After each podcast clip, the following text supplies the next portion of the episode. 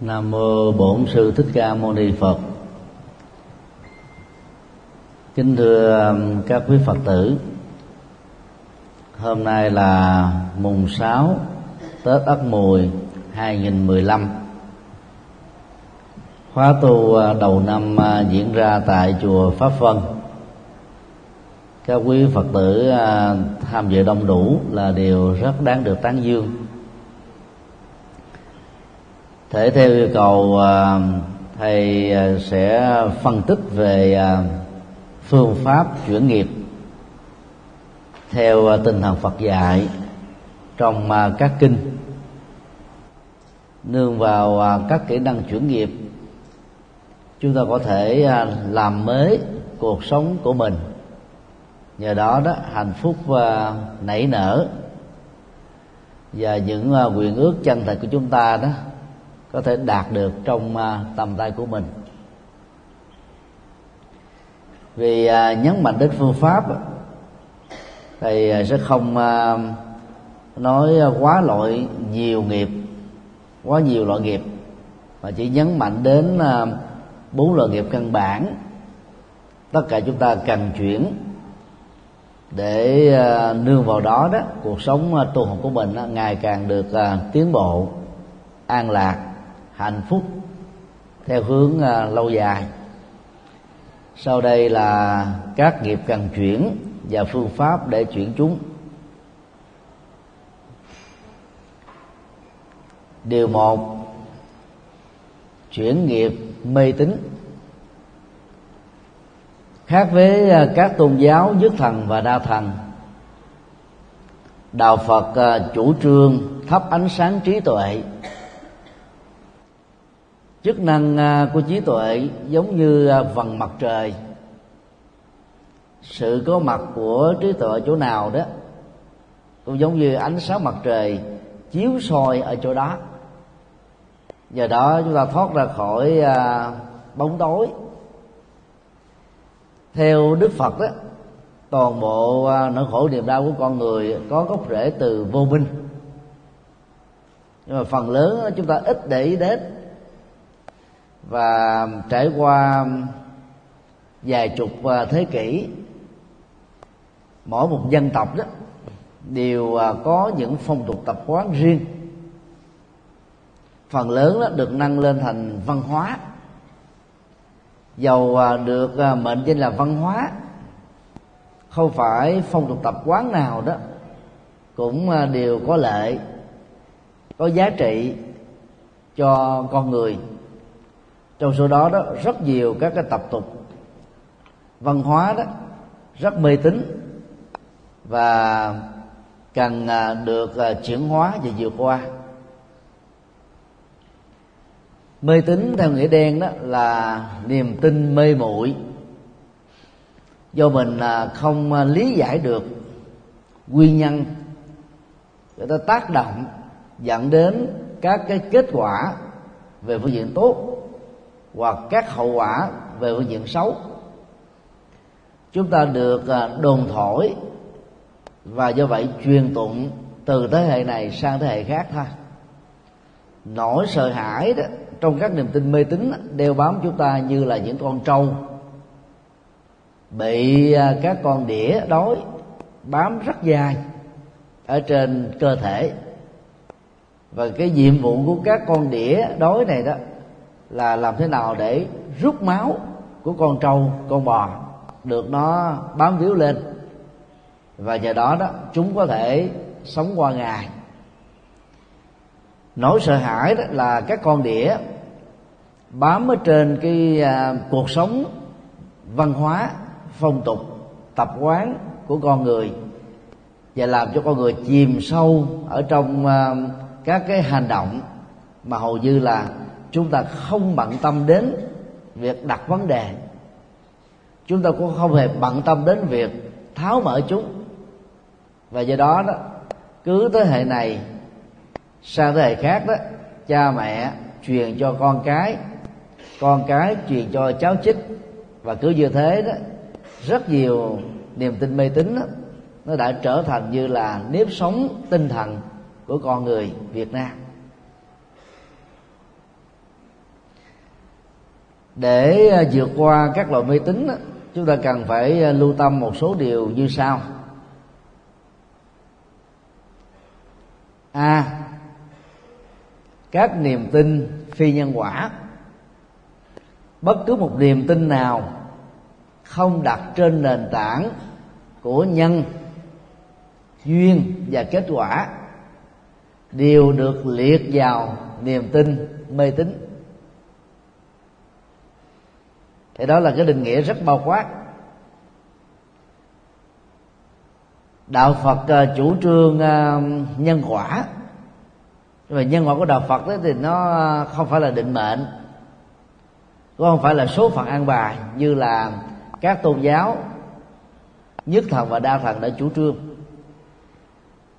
Đạo bà la môn có trước đạo phật khoảng à, hai nghìn năm sự tồn tại của đạo bà la môn á, nay cũng đã khoảng à, bốn ngàn năm ngàn năm rồi. Có lẽ đó là một trong à, những tôn giáo cổ sơ nhất của lịch sử nhân loại. Thì đạo này tin rằng đó xã hội loài người đó được sinh ra bởi thượng đế. Ông thượng đế đó đã phân công lao động cho con người qua bốn giai cấp giai cấp sắc đế lệ đó sinh ra là làm chính trị là quân sự độc quyền. Giai cấp bà la môn đó, được sinh ra để độc đặc quyền về tôn giáo và giáo dục. Giai cấp à, à, sĩ công nông đó sinh ra để à, vận hành cái bao tử kinh tế của xã hội. Và giai cấp à, thủ đà la đó sinh ra làm à, công việc nô dịch tay chân nô lệ ô xin vân vân thì cái cách mà đạo bà la môn lý giải về à, phân công lao động đó thực ra chỉ là một cái chiêu bài thôi. Làm cho người ta phải chấp nhận số phận của mình gắn liền với à, là dòng họ và à, cái nghiệp cộng đồng. Cho nên nó làm cho người ta gần như là chấp nhận chứ không đặt vấn đề cũng không nỗ lực thay đổi nó. Thì như vậy cái niềm tin đó, đó được xem là niềm tin mê tín hay nói cách khác là theo phật giáo đó, số phận của con người là do con người quyết định, chứ không phải do ông thượng đế hay là các thần linh như là trong các tôn giáo đã chủ trương. Bây giờ ta thử đặt cái cái câu hỏi lớn là đối với niềm tin về bốn giai cấp gắn kết với cái phân công lao động đó, được bà là môn giáo chủ trương đó, thì nhân duyên và quả của nó nằm ở chỗ nào? Chúng ta không thể lý giải được. Giờ hỏi là thượng đế có thật hay không? Thì phần lớn những người mê tín trả lời là thượng đế có thật. Thượng đế là đấng sáng thế. Thượng đế là nguyên nhân đầu tiên. Thượng đế là toàn năng, toàn bi, toàn trí. Nhưng nếu chúng ta hỏi tiếp nữa là ông thượng đế hoặc là bà thượng đế đó ở đâu, thì người ta không trả lời được. Rồi nếu chúng ta hỏi thêm cái câu là thượng đế đó tạo ra con người bằng cách gì? Bằng phương pháp gì? Thì cũng không ai trả lời được. Vì thượng đế có thật đâu trả lời. Còn cái gì là có thật có nhân có duyên có kết quả đó là chúng ta thấy là có giải thích được. Và mình nghe mình cảm thấy là à, kiểm chứng được và có thể tin được. Còn lần này đó chúng ta chỉ buộc tin chứ không dám đặt vấn đề. Vì đặt vấn đề như vậy là thách đố với quyền lực của thượng đế là một cái tội tay trời. Từ đó người ta bị gieo rất nỗi sợ hãi mà phải tin theo thôi. Cho nên niềm tin đó là phi nhân quả.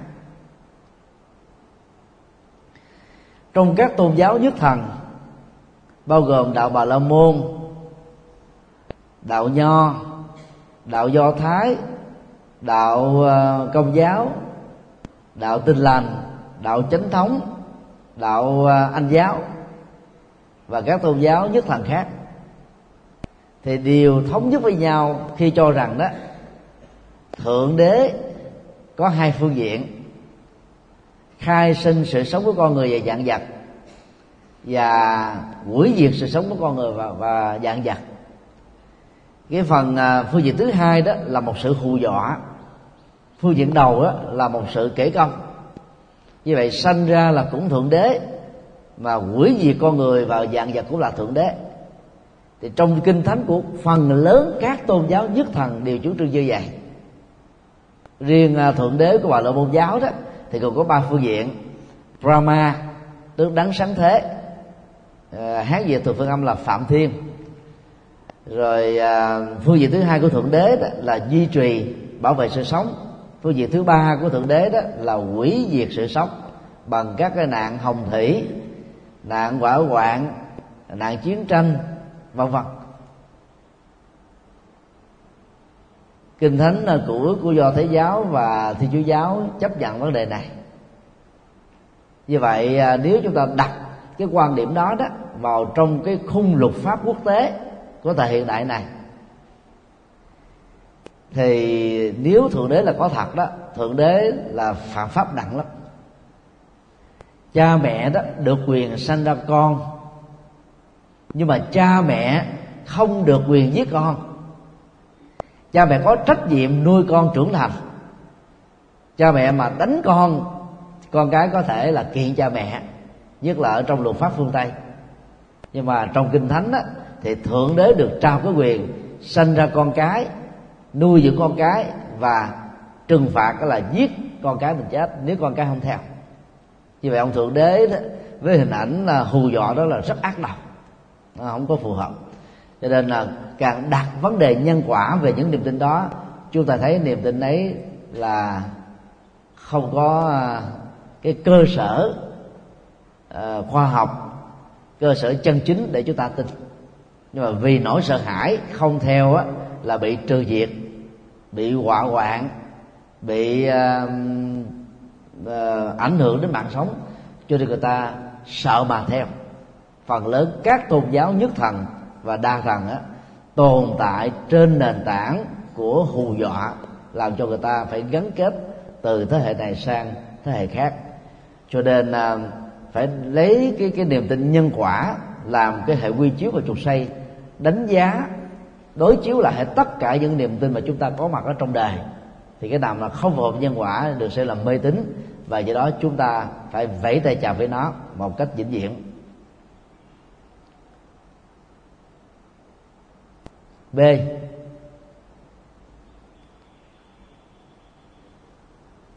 Gốc rễ của nỗi sợ hãi. Mê tín à, như đã nói bắt đầu từ nỗi sợ hãi. Sợ hãi bắt đầu từ thiếu, thiếu hiểu biết. Chỗ nào mà thiếu kiến thức về khoa học thì mê tín và nỗi sợ hãi đó phát sinh dễ dàng và tồn tại lâu dài các niềm tin mê tín của con người đó nó nó được phát sinh từ cái giai đoạn mà kiến thức về khoa học về vũ trụ về nhân sinh đó, của con người nó quá thấp. Cho nên con người không đủ sức lý giải tại sao có nạn à, thiên tai bao gồm sóng thần động đất lũ lụt. Tại sao à, có các loại à, bệnh dịch chết người. Tại sao có những cái tai nạn đến với con người triền miên từ thế hệ này sang thế hệ khác. Và lúc đó đó, những nhà sáng lập tôn giáo lý giải rằng thượng đế là tác nhân trừng phạt vì những người này không tin vào tính toàn năng, toàn bi, toàn trí của thượng đế. Các lý giải như thế à, rất là mù mờ và nó có gốc rễ từ sự thiếu hiểu biết thôi. Cho nên à, kể từ khi à, thành đạo ở tuổi 30 suốt 45 năm sau đó đó, đi tới đâu đó, Đức Phật cũng truyền trao các chìa khóa trí tuệ. Trong 37 phẩm trợ đạo mà người Phật tử tu học thường phải nương tựa vào để phát triển tâm, thì có tối thiểu đến vài ba lần Đức Phật lặp lại vai trò của đa văn, tức là học rộng, hiểu nhiều bằng sự nghe và trí tuệ như là chiếc chìa khóa để tháo mở các cánh cửa bế tắc. Về sau này à, chúng ta ít khi để ý đến à, yếu tố trí tuệ được đức phật nhắc nhở và truyền trao trong kinh. Cho nên à, chúng ta bỏ qua rất nhiều cơ hội sử dụng trí tuệ để giải quyết các vấn nạn khổ đau của kiếp người. Chữ uh, Buddha trong uh, tiếng uh, Sanskrit và Bali của Ấn Độ đó có nghĩa đen đó là người trí tuệ hay là bậc giác ngộ bậc tuệ giác. Và chữ đạo phật mà ngôn ngữ tiếng anh đó dùng buddhism á, là nó phát xuất từ từ, từ căn buddha tức là đạo trí tuệ đạo giác ngộ hay là đạo tuệ giác. Không phải vô cớ mà đức phật đã dùng chữ buddha để nói về người giác ngộ ở trong đạo phật. Là bởi vì theo ngài đó toàn bộ khối khổ đau của con người đó là do thiếu trí tuệ mà ra thôi. Cho nên à, à để kết thúc toàn bộ khổ đau thì đức phật dạy cần phải có trí tuệ. Do đó à, nhiệm vụ của ngài và các đệ tử thánh của ngài trong thời đại của đức phật cho đến tối thiểu là 300 năm sau khi Đức Phật qua đời đi đến đâu chủ yếu là truyền bá trí tuệ. Có trí tuệ thì nỗi sợ hãi không còn có cơ hội để bám víu và khống chế đời sống của chúng ta.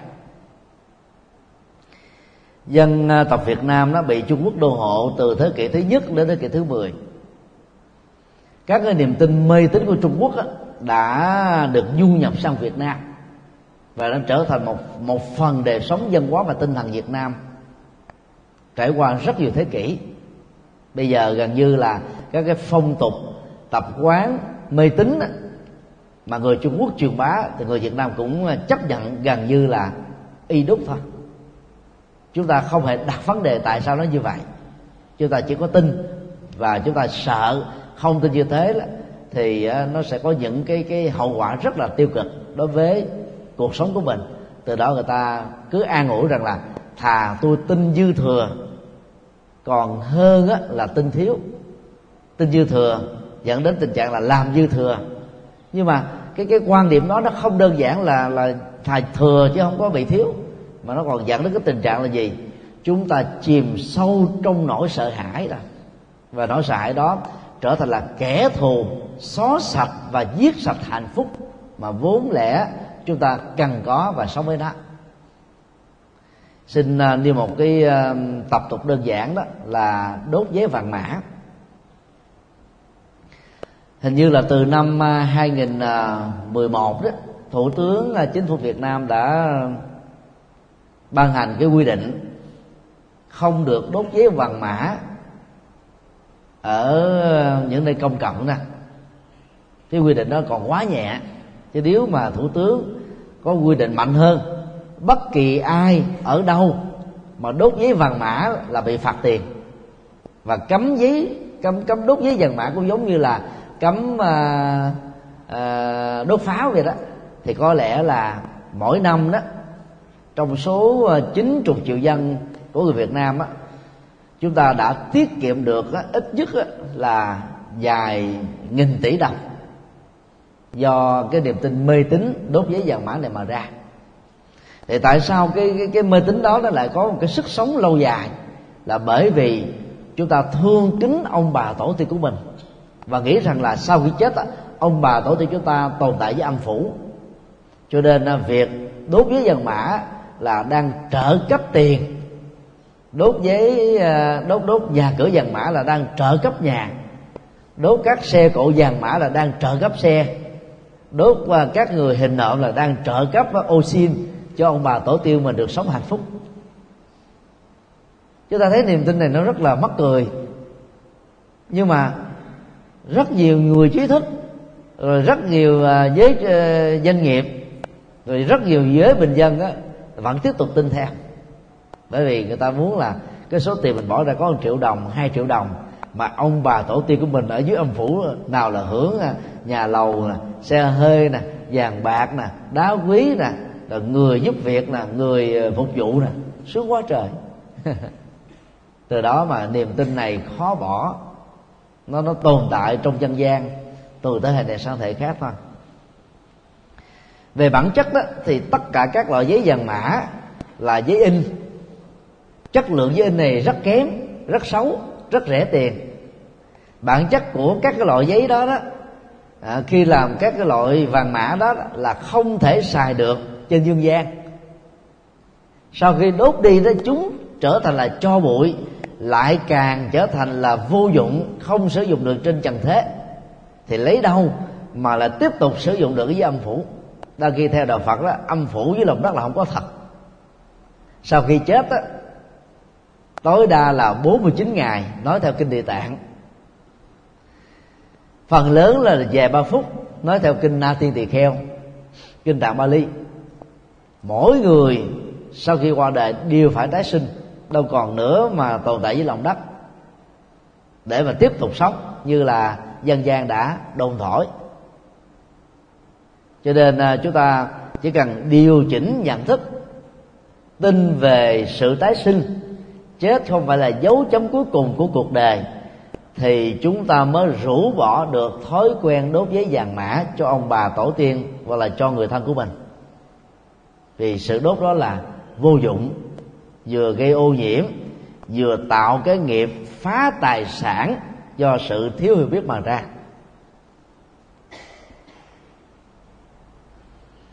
Người à, tu học phật đó phải à, tin rằng là tất cả những nỗ lực chúng ta làm công đức phước báo, nhân danh người quá cố quả phúc mà người thân chúng ta đó có thể à, thụ hưởng được.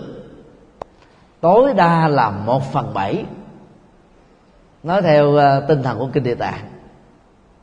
Còn nói theo kinh kinh điển Bali đó thì chỉ hưởng được cộng hưởng nho nhỏ chứ không đáng kể. Bởi vì do gì thương người quá cố mà người thân mới làm các việc lợi lạc phước thiện bao gồm à, trai tăng làm phật sự à, cúng chùa à, là đắp tượng làm chuông mỏ án tống kinh sách. Còn nếu mà không có sự kiện đau lòng nó chưa chắc là chúng ta đã đã phát tâm làm. Cho nên nhờ đó mà người chết á, hưởng được một cái cộng hưởng công đức thôi. Còn cộng hưởng đó bao nhiêu phần trăm á, thì không có kinh tạng Bali nào đề cập đến. Có nghĩa là không đáng kể lắm như vậy khi nhân danh người quá cố để làm các việc công ích đó, dầu người quá cố đó hưởng được một phần thì ít ra các hành động việc phật sự và việc thiện này đó nó có giá trị nhân văn giá trị tình người nó làm cho cuộc sống của chúng ta trở nên tốt đẹp hơn cao quý hơn vĩ đại hơn. Và những người trực tiếp à, tiếp nhận được các cái à, hành động công đức và phước báo này đó đó là đỡ khổ đi một ngày, một bữa ăn, hay là vài ba bữa. Đó là hành động tự tha lưỡng lợi do đó hãy thay đổi thói quen, đốt giấy vàng mã cho người thân bằng cách là lấy tổng số tiền mà mình dự kiến đốt giấy vàng mã trong một năm. Do mê tính đó trở thành số tiền chúng ta đi làm công đức, làm từ thiện, làm các phật sự, lệ lạc thực tiễn và thiết thực hơn nhiều.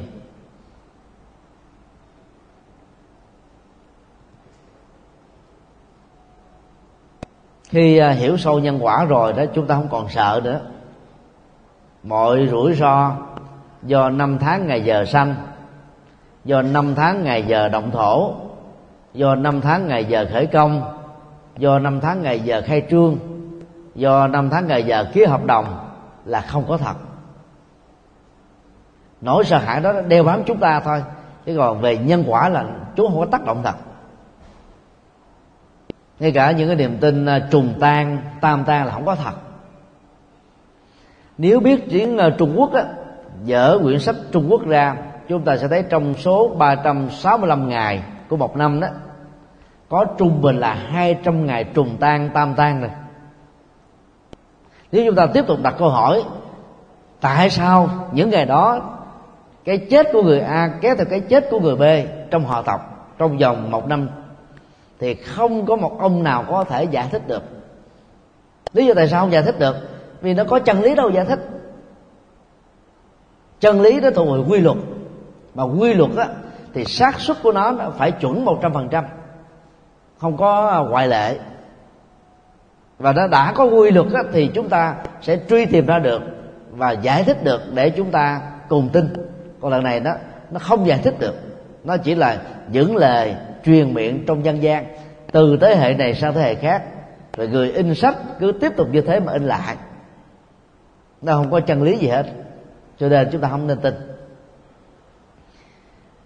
Ngày 11 tháng 3 năm à, 2011 đó, sóng thần à, động đất kép ở tại à, Nhật Bản, kéo theo cái chết của khoảng ba chục ngàn người, mất tích cũng khoảng thêm mười ngàn người ngày đó, đó trong lịch Trung Quốc đó, là ngày trùng tang.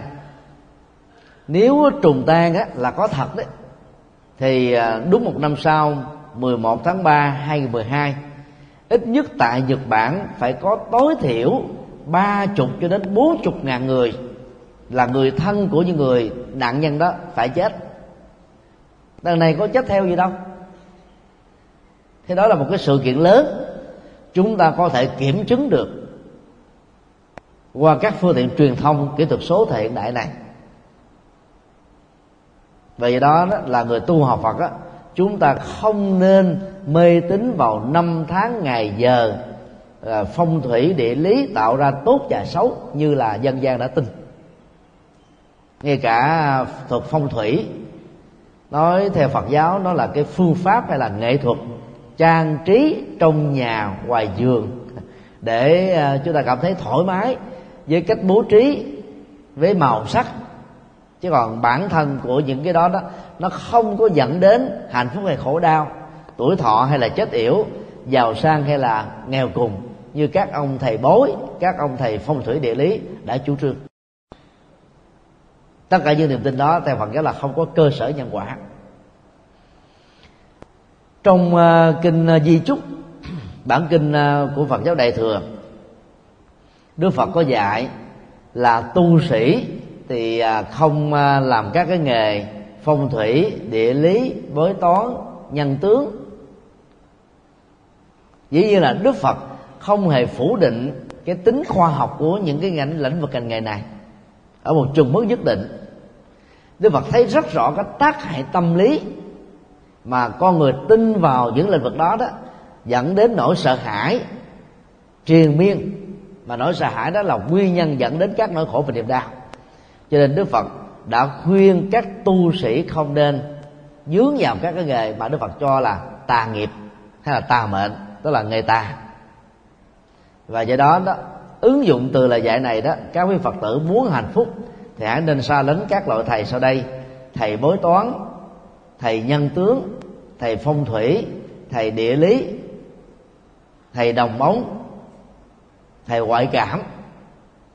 Và người phật tử chỉ cần tin vào nhân quả với cái tác động của duyên bao gồm môi trường sống điều kiện sống rồi à, con người sống trực tiếp hay gián tiếp liên hệ đến các công việc của chúng ta đó và niềm tin đó sẽ làm cho chúng ta giải phóng được và chuyển được cái nghiệp mê tín dị đoan.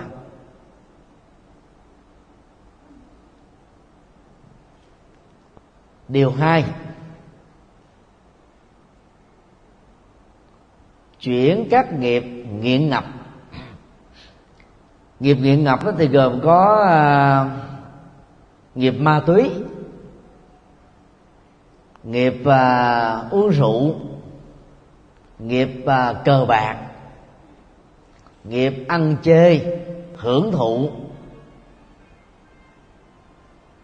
và các cái nghiệp làm cho chúng ta chìm sâu vào trong à, hậu quả của nỗi khổ và niềm đau. Số lượng đó là rất nhiều không tiện kể ra hết.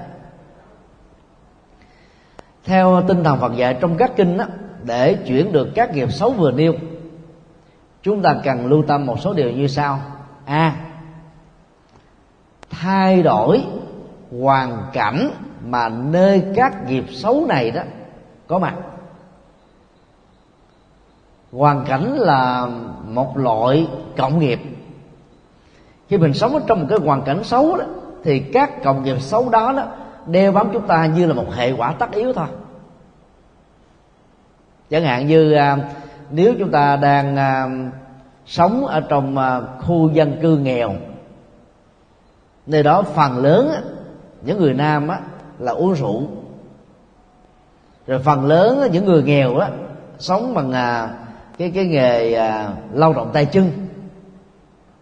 Thì các cái tệ nạn xã hội đó xuất hiện ở những khu vực đó có cơ hội cao hơn là các khu vực dân cư còn lại. Xã hội nào quốc gia nào nó cũng diễn ra theo công thức tương tự. Hoa kỳ canada úc và châu âu rất quan trọng về môi trường sống cho nên đó về cái tiện ích thì các căn nhà ở Mỹ đó được xây dựng trung bình là 300 mét vuông có nơi đó là 500 mét vuông. Tiện ích đó, nhà này giống nhau chất lượng là giống nhau. Nhưng nếu nó nằm ở trong cái khu dân cư mà phần lớn là người da đen người da màu thì giá nhà rất là rẻ trung bình khoảng à, 75.000 đô. Mỹ Kim. Một cái căn hộ uh, rất là sang trọng. Đang khi cũng là cái căn nhà đó chất lượng đó ở cái khu dân cư sang trọng đó thì nó có thể lên đến là 500 ngàn Mỹ Kim. Và tối thiểu cũng phải là 200 ngàn 300 ngàn Mỹ Kim. Và những ờ, người bản địa da trắng đó khi mà người à, da đen da màu đến ở ở đông đó, thì họ tự động họ bán nhà họ đi về những nơi khác. Và họ nghĩ rằng là cái cái cái môi trường sống đó đã đã mất đi sự an toàn này nó phản ánh vừa một phần là phân biệt đối xử về dân tộc.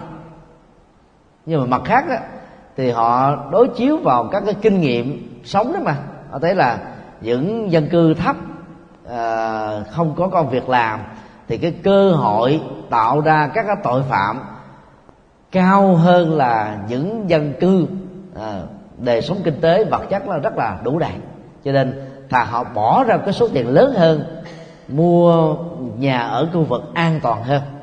Chứ họ không, muốn muốn mua nhà giá giá thấp à, ở những cái khu à, bất ổn đó. Đó là cái môi trường nó tác động đến cái cộng nghiệp và biệt nghiệp của con người. Cho nên đó thay đổi môi trường đối với những người à, bị những nghiệp xấu đó là rất cần thiết và không thể thiếu. Ví dụ như um, những người nghiện ngập mà có mặt ở những cái khu vực mà có quá nhiều người nghiện, thì dầu có nỗ lực cai nghiện 18 tháng tại các trung tâm đi nữa, chỉ cần nhìn thấy cái hành động của một cái người nghiện đang hút hoặc chích hoặc đập đá hoặc hít keo, thì tự động các cái hạt giống ờ, của cơ nghiện này ở trong tiềm thức đến đến trỗi dậy và làm cho người đó mất đi, đi sự khống chế bản thân mình. Cho nên đó, họ bắt đầu chạy theo cái thói quen từ cũ. Ngựa quen đường cũ làm cho họ trở thành là cái người nghiện ngập nhiều hơn.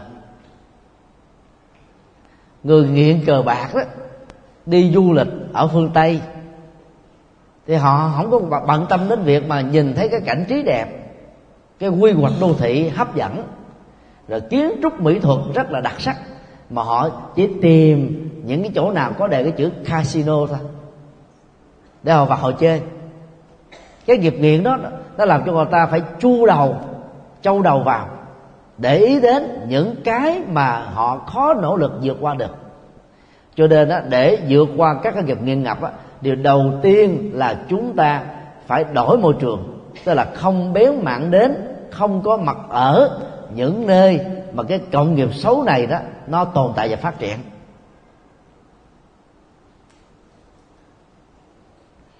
Người à, đam mê à, hưởng thụ, không bận tâm đến tính trách nhiệm gia đình và tương lai.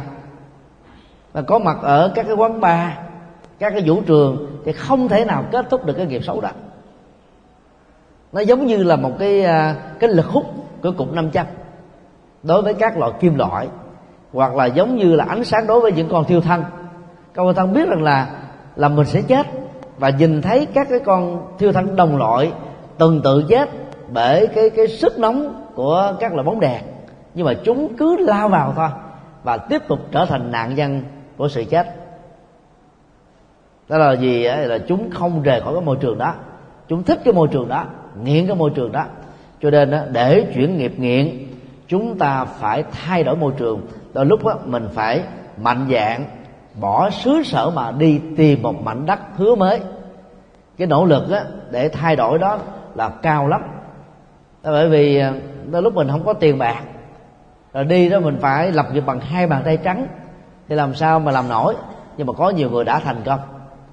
Và có nhiều người là cứ nghĩ rằng là sống ở đâu chết ở chỗ đó.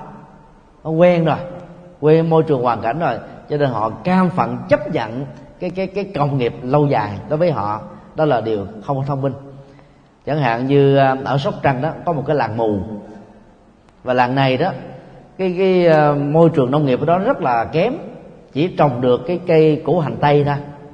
Mà củ hành tây đó à, dầu của nó rất là độc và để làm cho củ hành đó được à, giữ lâu dài đó người ta phải dùng các loại hóa chất.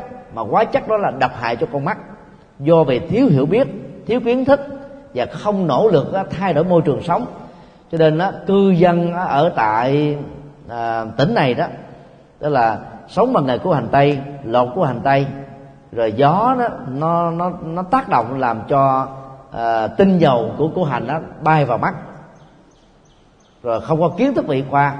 Sau một thời gian đó, đang hai mắt sáng trở thành mắt mờ từ mắt mờ cho đến ờ, mắt bị cường từ mắt cường dẫn đến là mắt bị mù. Thì đó là nơi mà có lượng cư dân bị mù nhiều nhất nước Việt Nam. Và có lẽ cũng là cái cái nơi mà có cư dân mù á, do của hành tây là nhiều nhất ở trên toàn cầu. Đó là do vì người ta không mạnh dạng đổi môi trường sống. Chứ nếu mà đổi môi trường sống thì nó không bị như thế.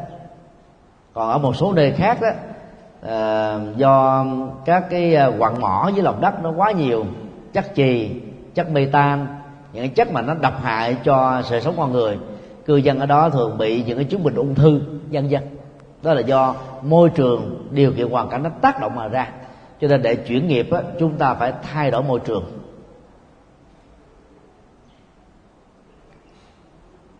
B.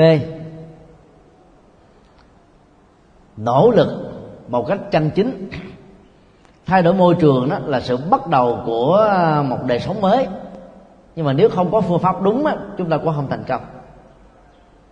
Đức phật thích ca sau 6 năm tu khổ hạnh ở rừng khổ hạnh á suýt nữa là ngài đã bỏ mạng nè do ép sát đức phật mới nhận ra đây là phương pháp tu sai lầm mặc dầu nó đã được đồn thổi trên dưới ba nghìn năm rằng đây là con đường độc lộ, dẫn đến sự giác ngộ giải thoát. Đức phật đã phát hiện ra phương pháp trung đạo, được gọi là bát chánh đạo. Rồi có ba phương diện, đạo đức, thiền định và trí tuệ. Về à, đạo đức thì gồm có lời nói đạo đức, hành động đạo đức, nghề nghiệp đạo đức, nỗ lực đạo đức về thiền định thì gồm có à, chánh niệm và chánh định. Về trí tuệ thì có à, chánh kiến và chánh tư duy. Đức phật không chỉ rời khỏi nước khổ hạnh đi bộ khoảng tám cây số rưỡi để hướng về bồ đề đậu tràng. Gần đến à, khu vực bồ đề tràng đức phật đã kiệt sức và ngã quỵ. Rất may đó đã được uh, suyata một thôn nữ thấy ngài té quỵ trên đường. Tôn kính vị à, sa môn, cho nên à, thôn nữ này đó đã dùng à, sữa dê và làm cháo sữa dân cúng cho đức phật và đúc cho đức phật ăn. Cho nên nhờ đó mà đức phật đã phục hồi sức khỏe. Sau đó ngài mới lội qua sông ni liên thiền với chiều rộng là khoảng một hai trăm mét, ngồi dưới cội bộ đề tu tập bát chánh đạo và trở thành bậc giác ngộ đầu tiên trong lịch sử tư tưởng của nhân loại. Thì tại đây chúng ta thấy là đức phật đó đã để lại chúng ta một bài học, đó là ngài đã rời khỏi môi trường của nước khổ hạnh, chọn môi trường của à, bồ đề đậu tràng. Ngài đã bỏ phương pháp tu khổ hạnh, ngài khám phá và thực tập theo phương pháp bát chánh đạo và trở thành bậc giác ngộ thôi. Cho nên á, là để chuyển các cái nghiệp nghiện đó chúng ta phải gieo trong đời sống hiện thực này các nghiệp thiện đối lập. Cũng giống như người à, à, nghiện hút thuốc lá thì có thể à, thay đổi cái nghề cái nghề này, nghiện này đó bằng là ngậm kẹo hay là hút thuốc lá điện tử. Tổng thống à, Barack Obama của Hoa Kỳ đó là người nghiện thuốc lá nặng. Ông ấy đã cam kết từ bỏ thuốc lá cho nên đi đâu, ông ấy cũng bỏ những cái ờ, cái kẹo ờ, xuyên gôm. Trong đó nó có cái mùi ờ, giống như thuốc lá, nhưng mà không có bất kỳ một độc tố nào giống như thuốc lá. Vừa rồi khi đi dự lễ tang của vua Ả Rập Saudi thì tổng thống Obama cũng ngậm ngậm kẹo. Rồi khi dự lễ à, duyệt binh tại thủ đô New Delhi với thủ tướng Ấn Độ đó thì ông ấy cũng phải ngậm kẹo và do đó truyền thông của Ấn Độ đã tấn công đó là tổng thống à, Mỹ đó là không có lịch sự. À, trong cái lễ à, à, quốc khánh quan trọng đến thế à, mà lại ngậm kẹo à, không có tôn trọng cái cái quốc thể của đất nước ấn độ. Thực ra thì ta không biết thì ta không cảm thông chứ ông ấy ông đang nỗ lực để vượt qua cái cái bệnh nghiện, hút thuốc, lúc đó nghiện quá thì phải nhai kẹo. Nhưng mà ông ấy thiếu tới gì ở chỗ, thay vì ta ta ngậm thôi nó cũng có tác dụng tương tự. Là để ông ấy nhai và còn thổi ra bong bóng nữa. Cái thói quen của mà. Thói quen không phải là dễ bỏ. Do đó mà nếu để ý đến cái phương pháp vượt qua cái cơ nghiện là ngậm thôi, nó cũng có tác dụng tương tự giống như là nhai, thì không cần thiết phải nhai để không phải bị các phương tiện truyền thông ở tại ấn độ tấn công, phê phán là cho ông ấy à, mất đi một cái hình ảnh cao quý. Đang khi nỗ lực có mặt của ông ấy tại New Delhi là để thiết lập quan hệ ngoại giao toàn diện với đất nước này. Mà trong nhiều năm qua, họ đã có cái cái mối quan hệ rất là lạnh lùng với nhau. Do đó, phải nỗ lực đúng cách thì chúng ta mới chuyển được các cái nghiệp nghiện ngặt tiệp khắc là một trong những quốc gia đầu tiên của châu âu sản xuất ra loại bia chai. Chỉ chai đây là, là đối lập với mặn á. Đó là cái khái niệm được sử dụng để chỉ cho bia không có nồng độ say. Tài xế ở quốc gia nào đó phần lớn là nghiện rượu vì họ cô đơn mà. Đi một quãng đường dài dài trăm cây số thậm chí cả ngàn cây số. Không có bạn chỉ ngồi một mình. Làm bạn với radio là bạn với thuốc lá. Và sau khi uh, uh, đến địa điểm uh, giao hàng đó thì họ chỉ uh, uống rượu rồi ngủ một giấc đến sáng. Có nhiều người đó thì phải lái ban đêm.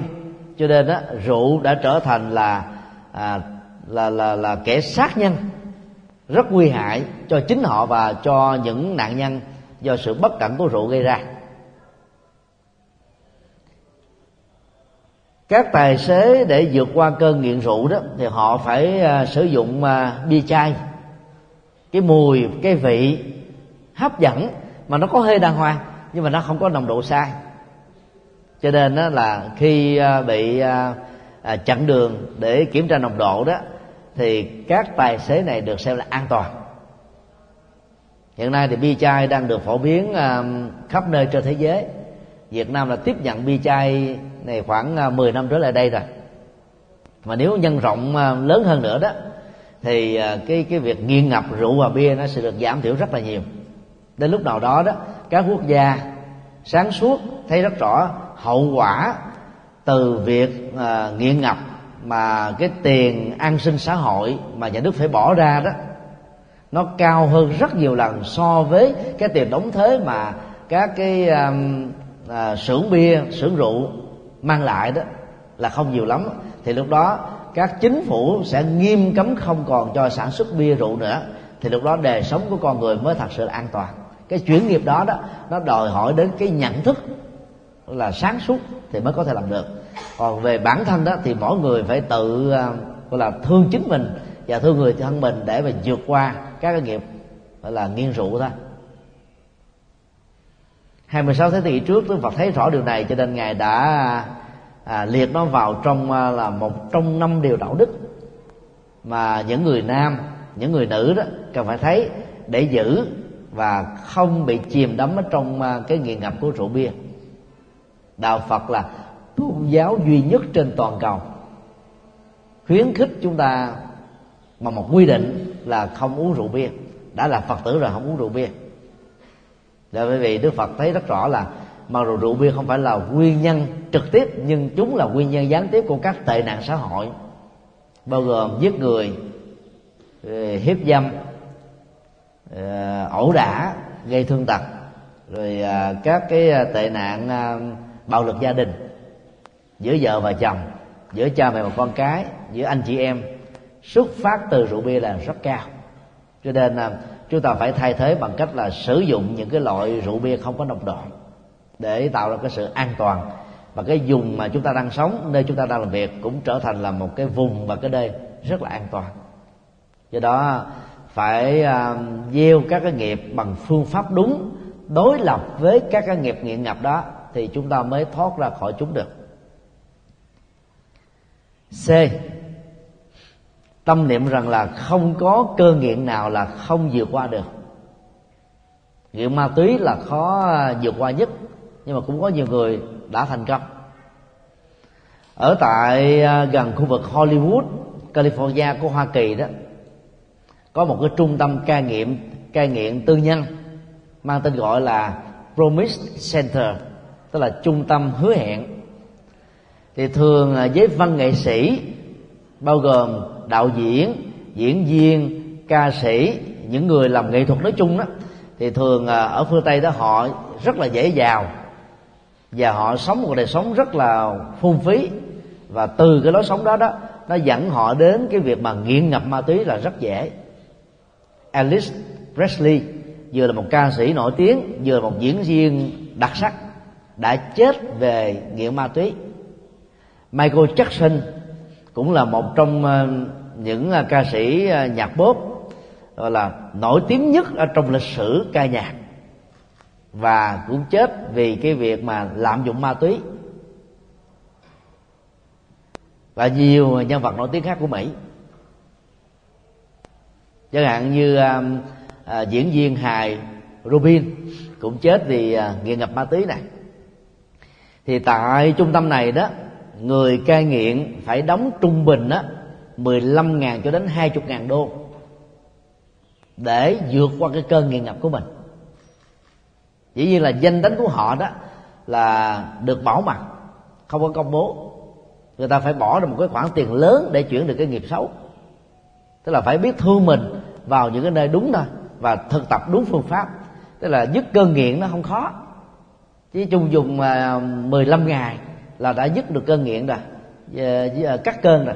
Nhưng mà để kết thúc được cái thói quen nghiện đó nó đòi hỏi nào là nhận thức đúng nè nào là phương pháp đúng nè nào là nỗ lực đúng nè rồi nào là cái tác động đúng nè nào là những cái tấm gương đúng. Nó còn có nhiều yếu tố khác để làm cho người ta đó thoát ra khỏi nó. Mà sau này đó à, giả sử có mặt ở trong cái hoàn cảnh của cơn nghiện đi nữa người ta cũng không bị tái nghiện. Nhận thức đóng à, vai trò rất quan trọng là tôi có thể làm được. Chứ còn ai nghĩ rằng là tôi không thể làm hoặc là làm một việc này nó khó lắm, thì đang lúc chúng ta làm chúng ta cảm thấy nó có một cái gì đó, nó như một cái lực đầy à, lực lực lực ghi lực kéo, nó làm cho chúng ta giống như bị xiềng xích lại, không lê bước tới phía trước được. Và chúng ta sẽ trở thành là kẻ thất bại giữa chừng ra, hoặc là bỏ cuộc nửa đường mà trên thực tế đó rất nhiều người đã làm thành công.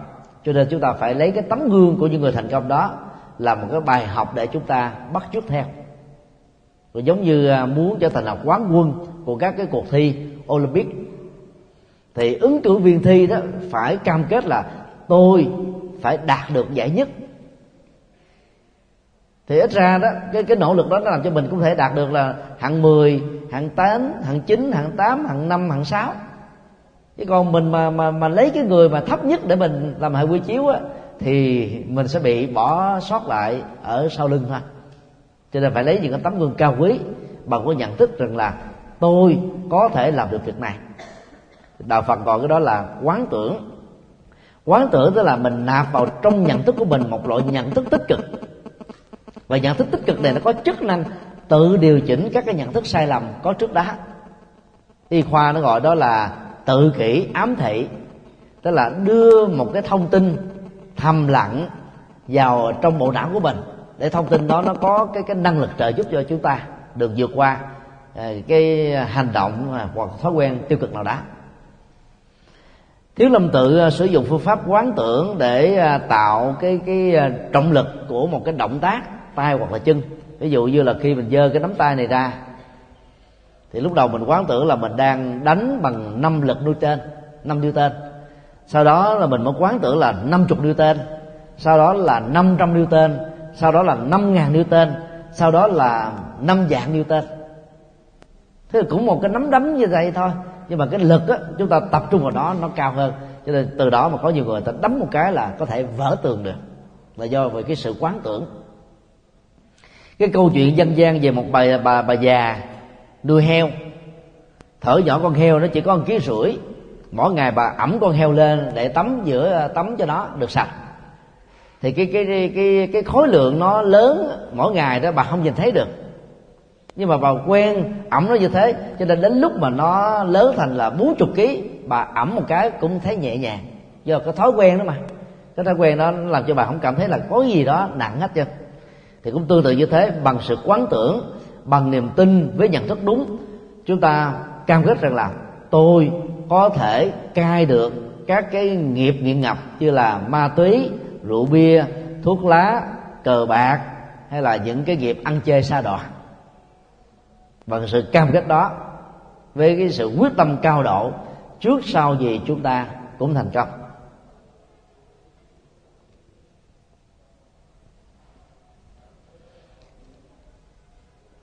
Điều ba. Nghiệp và sát sinh. Làm con người đó chúng ta được yêu cầu à, xây dựng hòa bình tôn trọng cái quyền được sống của người khác. Đạo phật là tôn giáo đi đầu về lĩnh vực này. Ngoài việc à, bảo hộ sự sống con người đó thì đạo phật còn à, khuyên dạy chúng ta bảo hộ sự sống của các loài động vật khác nhau. Ngoài ra đó thì à, đức phật còn dạy ở trong giới luật của người tu đó, bảo vệ cái quyền được sống của các loài thảo mộc. Và vị tu sĩ nào mà chặt phá cây cỏ là phạm giới luật của đức phật. Trung quốc vì à, có khuynh hướng đa thần giáo, cho nên khi tiếp nhận đạo phật đó, có có đôi khi họ cũng lý giải với góc độ đa thần thôi họ mới lý giải như thế này. Là vì trong mỗi loại cây đó đều có một ông thần ngự trị. Cho nên đó, đức phật đó, đã khuyên các đệ tử của ngài đó là không được chặt cây vì sợ phá cái cái nơi ở của các vị thần linh. Đó là lý giải mang tính đa thần. Thực ra đó đức phật nhìn là cây cối dưới góc độ là môi trường. Cho nên ngài yêu cầu chúng ta không được gọi là chặt phá cây cỏ thậm chí cơm thiêu hoặc là các cái thực phẩm mà, mà ăn dư Đức Phật khuyên là không được rải trên cây cỏ vì làm cho chúng bị hư bị chết đi. Đó là vì Đức Phật nhìn thấy được cái cái giá trị cân bằng sinh thái và bảo vệ môi trường rất là cao. Nó nó nó góp phần tạo ra sự sống bền vững của con người và các loài động vật khác. Nhưng mà thời đó đó cái khái niệm môi trường chưa có. Cho nên đức phật chỉ chỉ cấm thôi chứ còn ngài không giải thích tại sao ngài cấm ở trong các kinh. Và dưới sự phát triển của ngành môi trường học á, thì chúng ta thấy là lời dạy của đức phật đó là rất là sâu sắc và đi trước thời đại để bảo vệ mạng sống của của của, của con người. Trong ờ, các cái nghiệp sát sinh đó, thì ờ, nghiệp chiến tranh bao gồm mà sản xuất buôn bán vũ khí và sử dụng các loại vũ khí đó là nặng nhất. Thì đức phật đã quy định đó, có sáu loại nghề mà người tu học phật á, không nên dướng dính vào vì lợi bất cập hại. Thứ nhất là nghề sản xuất và buôn bán vũ khí dù có thể tạo ra sự giàu sang phú quý mỹ đó làm giàu à, bằng việc sản xuất và buôn bán vũ khí. Nga xô trung quốc pháp đức cũng là những cái nước mà đi đầu về việc mà sản xuất và buôn bán vũ khí thì đạo phật không khích lệ. Người ta có học thuyết là chuẩn bị chiến tranh là cách để bảo vệ hòa bình. Sở hữu các loại khí tài quan trọng á, là để bảo vệ độc lập chủ quyền của dân tộc. Thế đó là những cái học thuyết thôi nhưng mà giá trị chân lý của nó là không có thật. Từ lúc mà con người chế tạo ra bom nguyên tử hạt nhân mỹ hiện nay là nhiều nhất còn đến à, à, mười mấy ngàn liên xô còn đến gần mười ngàn quả bom hạt nhân thì lúc đó đó đời sống trên hành tinh này nó trở nên bất ổn hơn. Mất hòa bình hơn chứ nó không có mang lại hòa bình tí nào. Vậy là phật tử chúng ta không có um, liên hệ trực tiếp hay gián tiếp đến à, sản xuất buôn bán à, vũ khí. Nghề à, thứ hai mà đức phật cấm đó là không được bào chế độc dược vì nó dẫn đến à, việc giết giết người bằng cách đó là cho phục phục thuốc cho ta uống. Ngọn độc thuốc. Ngày thứ ba đức phật à, cấm là không được làm nghề đồ tể bao gồm à, dân bắt giết à, các loài gia súc các loài động vật để chu cấp à, thực phẩm mặn à, cho thị trường à, thị trường thực phẩm mặn. Là người phật tử đó thì à, chúng ta nên mua các loại thịt cá đã được làm sẵn ở chợ rồi. Chứ đừng nên mua các cái loại thực phẩm tươi sống ra lệnh giết. Thì như thế là cái nghiệp sát, nó ảnh hưởng đến à, tuổi thọ à, mạng sống, sức khỏe của con người ở kiếp này và những kiếp sau. Là điều mà chúng ta không thể phủ định được. Thì đó là những lời dạy của đức phật à, yêu cầu chúng ta là hạn chế cách tối đa những cái hành động dẫn đến sát nghiệp. Và để ờ, chuyển nghiệp sát đó thì ờ, chúng ta nên là lưu ý một số điều như sau. A. Gieo nghiệp bảo vệ sự sống. Tức là mình đề cao hòa bình tham gia vào các hoạt động hòa bình bao gồm đi bộ về hòa bình rồi trồng cây về hòa bình cầu nguyện vì hòa bình rồi à, kêu gọi à, hòa đàm để giải quyết các cái cái bất đồng tranh chấp kêu gọi tôn trọng luật pháp thế giới để giải quyết à, các cái tranh chấp về à, à, biển đảo và đất liền và các cái tranh chấp à, về kinh tế dân dân hiện nay à, Việt Nam chúng ta đang đi đúng cái à, lộ trình này. Mặc dù biết Trung Quốc đã à, hạ đặt giàn khoan HD 981 một cách trái phép tại à, biển và thềm lục địa của Việt Nam. Nhưng mà Việt Nam là không dùng cái phương pháp à, à, bạo lực để đối chọi lại với lại Trung Quốc. Và cũng à, bằng cái phương pháp khéo léo này Việt Nam đã vận động thế giới đứng về phía mình. Và dưới cái áp lực của Hoa Kỳ thì à, Trung Quốc đã rút cái à, dàn khoa HD 981 ra khỏi thềm lục địa Việt Nam một tháng trước cái thời điểm dự kiến thay vì đó là 15 tháng 8 thì 15 tháng 7 Trung Quốc đã rút khỏi Việt Nam. Cho nên là các phương pháp hòa đàm như thế đó nó sẽ góp phần đó, là chuyển được cái cái nghiệp sát dẫn đến cái tình trạng đó làm cho thế giới này trở nên à, bình ổn hơn an lành hơn và hạnh phúc hơn. B gieo các nghiệp thiện, bảo vệ mạng sống. Chị em phụ nữ trung bình là trong một kiếp người có ba lần phá thai. Hiện nay đó, trong số 7 tỷ người trên hành tinh, vào cuối năm à, 2013 đó, thì à, có khoảng à, trên 50% là người nữ. Nếu chúng ta cộng 3 tỷ rưỡi người mà mỗi người đó là phá thai ba lần. Thì chúng ta đã có cái số lượng á, là trên 10 tỷ sanh linh. Là các thai nhi vô tội đã bị các bà mẹ tự mình đó là kết liễu mạng sống của chúng rồi. Còn nếu mà tính cái chiều dài lịch sử mấy nghìn năm của nhân loại trên hành tinh này đó số lượng các thai nhi đó bị giết chết bởi những người mẹ dưới cái tác động của những người cha.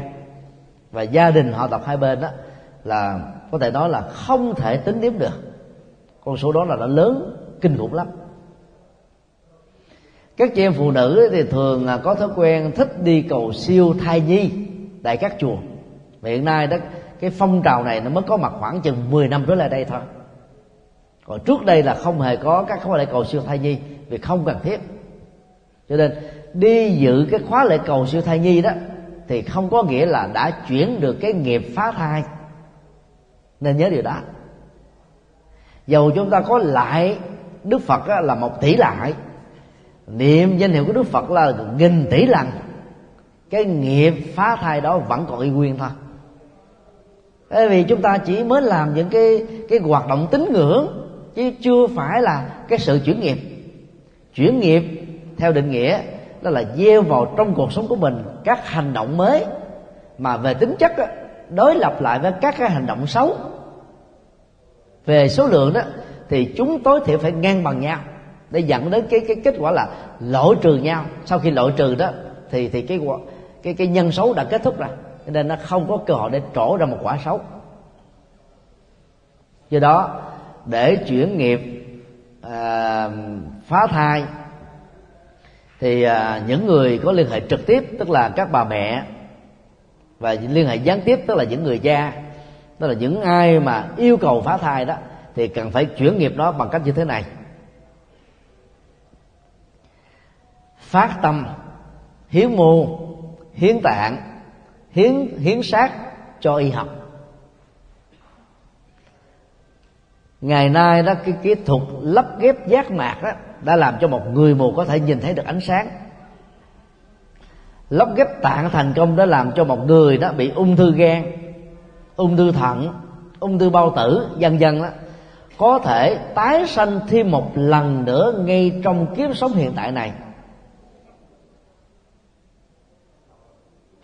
Nếu những người có nhu cầu lắp ghép tạng là những người cao quý, đóng góp nhiều cho xã hội đó, thì sự tái sanh lần thứ hai của họ, thông qua sự lắp ghép đó, đã làm cho cuộc đời này đó được hạnh phúc hơn, được bình an hơn. Bởi vì họ có cơ hội làm thêm những nghiệp thiện mới. Còn thi thể của chúng ta khi à, hiến tặng cho y khoa đó, nó tối thiểu là có được 3 năm để cho các thực tập sinh bác sĩ đó mổ xẻ, nghiên cứu, phân tích, ứng dụng. Và do đó tránh được các rủi ro chết người. Khi về sau này à, chính thức làm bác sĩ và và và, và à, mổ xẻ và ứng dụng trên con người thật. Các cái hình ảnh đó, mặc dầu à, rất là chi tiết cũng không thể nào thay thế bằng cái thi thể vì có vốn nó có cái giá trị trực quan để cho sinh viên học đó có thể nhìn thấy được nghiên cứu được. Tại ờ, thành phố Hồ Chí Minh đó, thì có hai trường đại học tiếp nhận ờ, thi thể. Đó là trường đại học ờ, y dược Phạm Ngọc Thạch. Chỉ trong vòng 10 năm đã có được 4.852 người phát tâm hiến thi thể cho y khoa rồi. Trường đại học y dược thành phố Hồ Chí Minh kêu gọi cũng đã được 15 năm. Số lượng người đã đăng ký đó là có thể sáu bảy ngàn người rồi cho đến thời điểm hiện nay đã có uh, uh, vài trăm cái thi thể được sử dụng. Tức là sau khi họ chết đó, đã được sử dụng cho các mục đích đi khoa rồi. Lệ lạc đó là lớn lắm. Cho nên là chúng ta cần phải gieo các cái nghiệp bảo vệ sự sống một cách cụ thể thì cái nghiệp phá thai nó mới được kết thúc. Ở mức độ đơn giản hơn chúng ta phát tâm làm tình nguyện viên chăm sóc sức khỏe cho những người già cho những người tàn tật cho những người cơ nhở cho những người à, neo đơn cho những kẻ mồ côi vượt qua được các cái bệnh tật của họ. Hoặc chúng ta giúp những người đang có cái cái ờ, tuyệt vọng muốn tự tử trở thành một người sống có bản lĩnh chịu đựng đứng lên thêm một lần nữa trong đời là chúng ta đang gieo các nghiệp sống.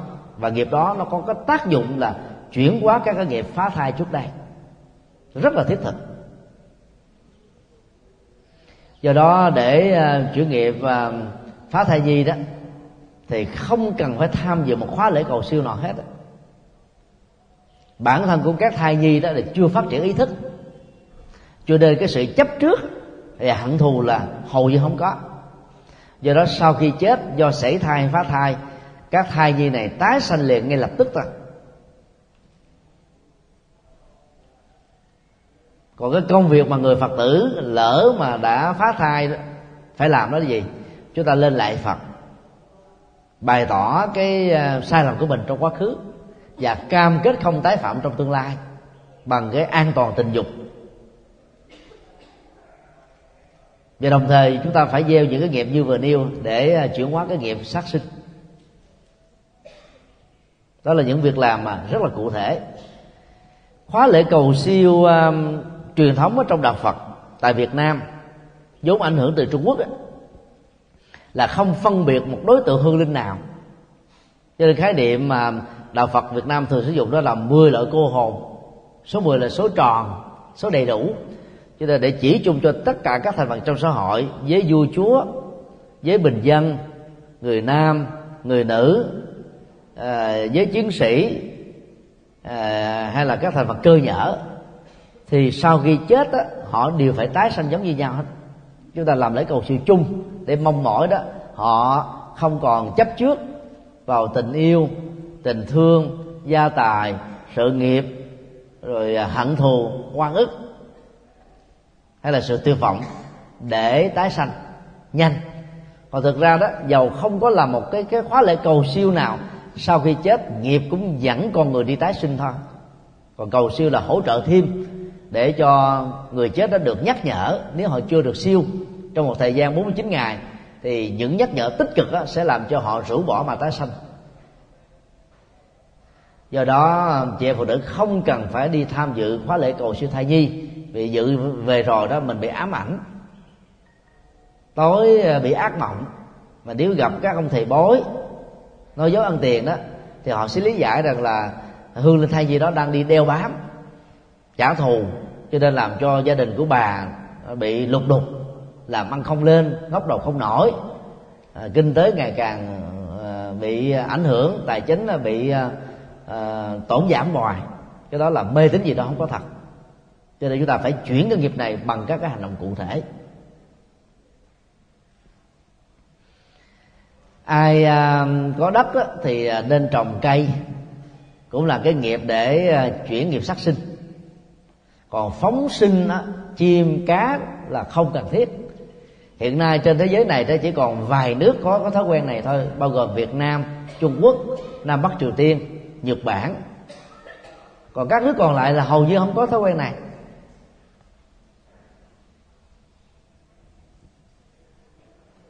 Không dân bắt là phóng sinh rồi. Còn bây giờ vì ham phước báo cho nên nhiều người chọn cái cái, cái việc phóng sinh bằng cách là đặt hàng. Thì người ta mới đi gian bắt nó mới có đủ số lượng mà cung cấp cho mình mua. Như vậy là chúng ta đang mặc cả phước báo ở trên động tác mua rồi bắt rồi phóng.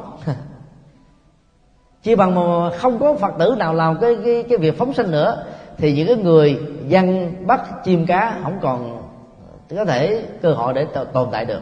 Họ phải đổi nghề thôi.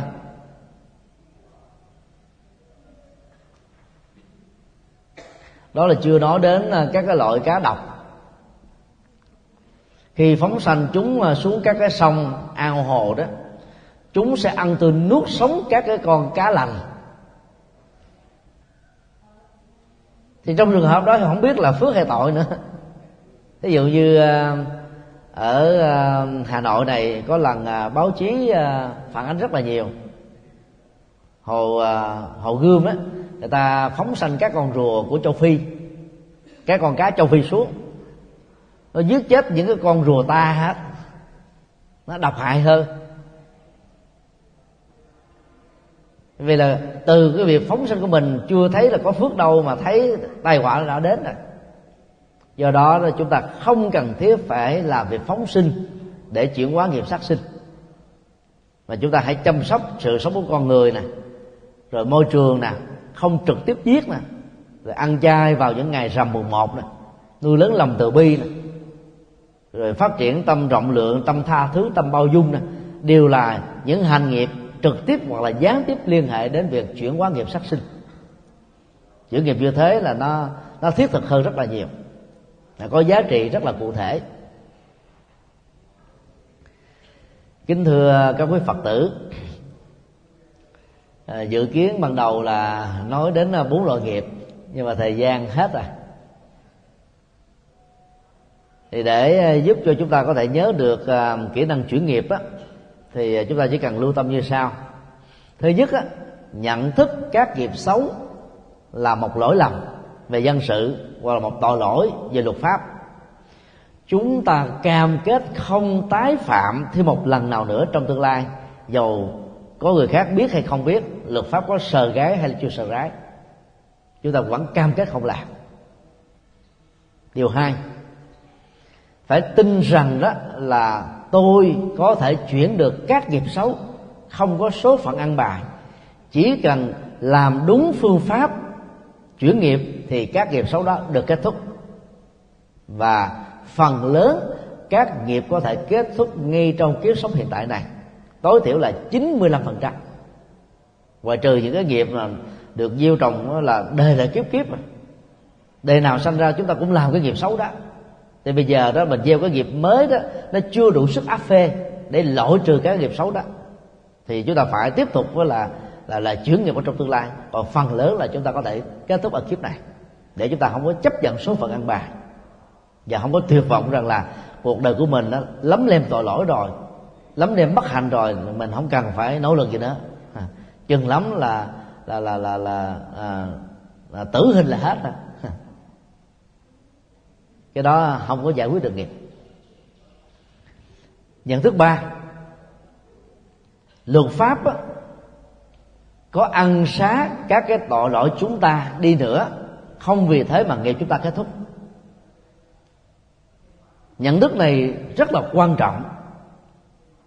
Bởi vì luật pháp có thể bị lũng đoạn á có nhiều người chẳng có cải tạo tốt gì hết nhưng mà biết hối lộ tốt thì cũng có thể được trắng án hoặc là được giảm án. Hoặc là được ăn xá trong những cái ngày quốc khánh hay ngày độc lập của của đất nước.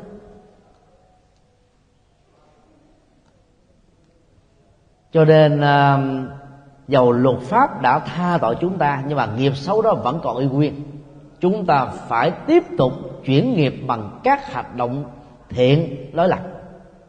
Thì đó là một nhận thức sáng suốt để giúp cho cuộc đời của mình ngày càng được tươi sáng.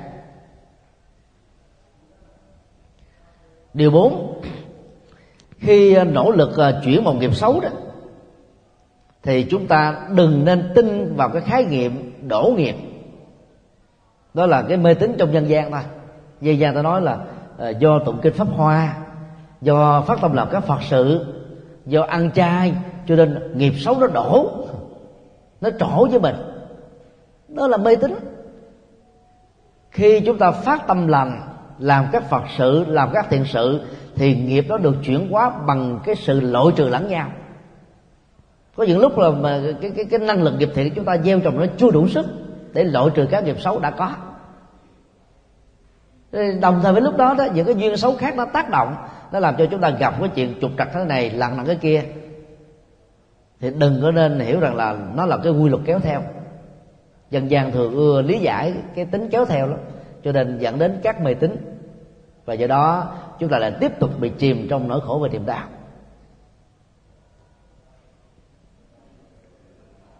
Điều năm, khi nỗ lực chuyển nghiệp chúng ta không được bỏ cuộc giữa chừng giống như um, gọi là nhổ cỏ phải nhổ đến tận gốc rễ của nó mà không đó là còn rễ nó sẽ uh, tiếp tục sống dậy.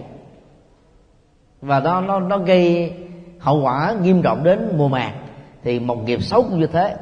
Khi chúng ta nhận thức được đâu là nghiệp xấu của bản thân mình và người thân của chúng ta chúng ta phải cam kết nhổ lên cho bằng được tàn gốc rễ của nó mà muốn như thế thì phải, phải phân tích đâu là nguyên nhân chính đâu là nguyên nhân phụ đâu là nguyên nhân chủ quan đâu là nguyên nhân khách quan. Theo đức phật đó các nguyên nhân dẫn đến các nghiệp xấu bao gồm à, tham lam giận dữ si mê và cố chấp. Nó nó làm những nguyên nhân sâu xa dẫn đến tình trạng chúng ta bị lúng lút sâu vào trong các cái hành động nghề nghiệp xấu thôi. Phải nhận thức được các tác hại của chúng thì chúng ta mới à, dùng trí tuệ sáng suốt để vượt qua chúng thì đó là cái cách thức uh, chuyển nghiệp rất là cụ thể.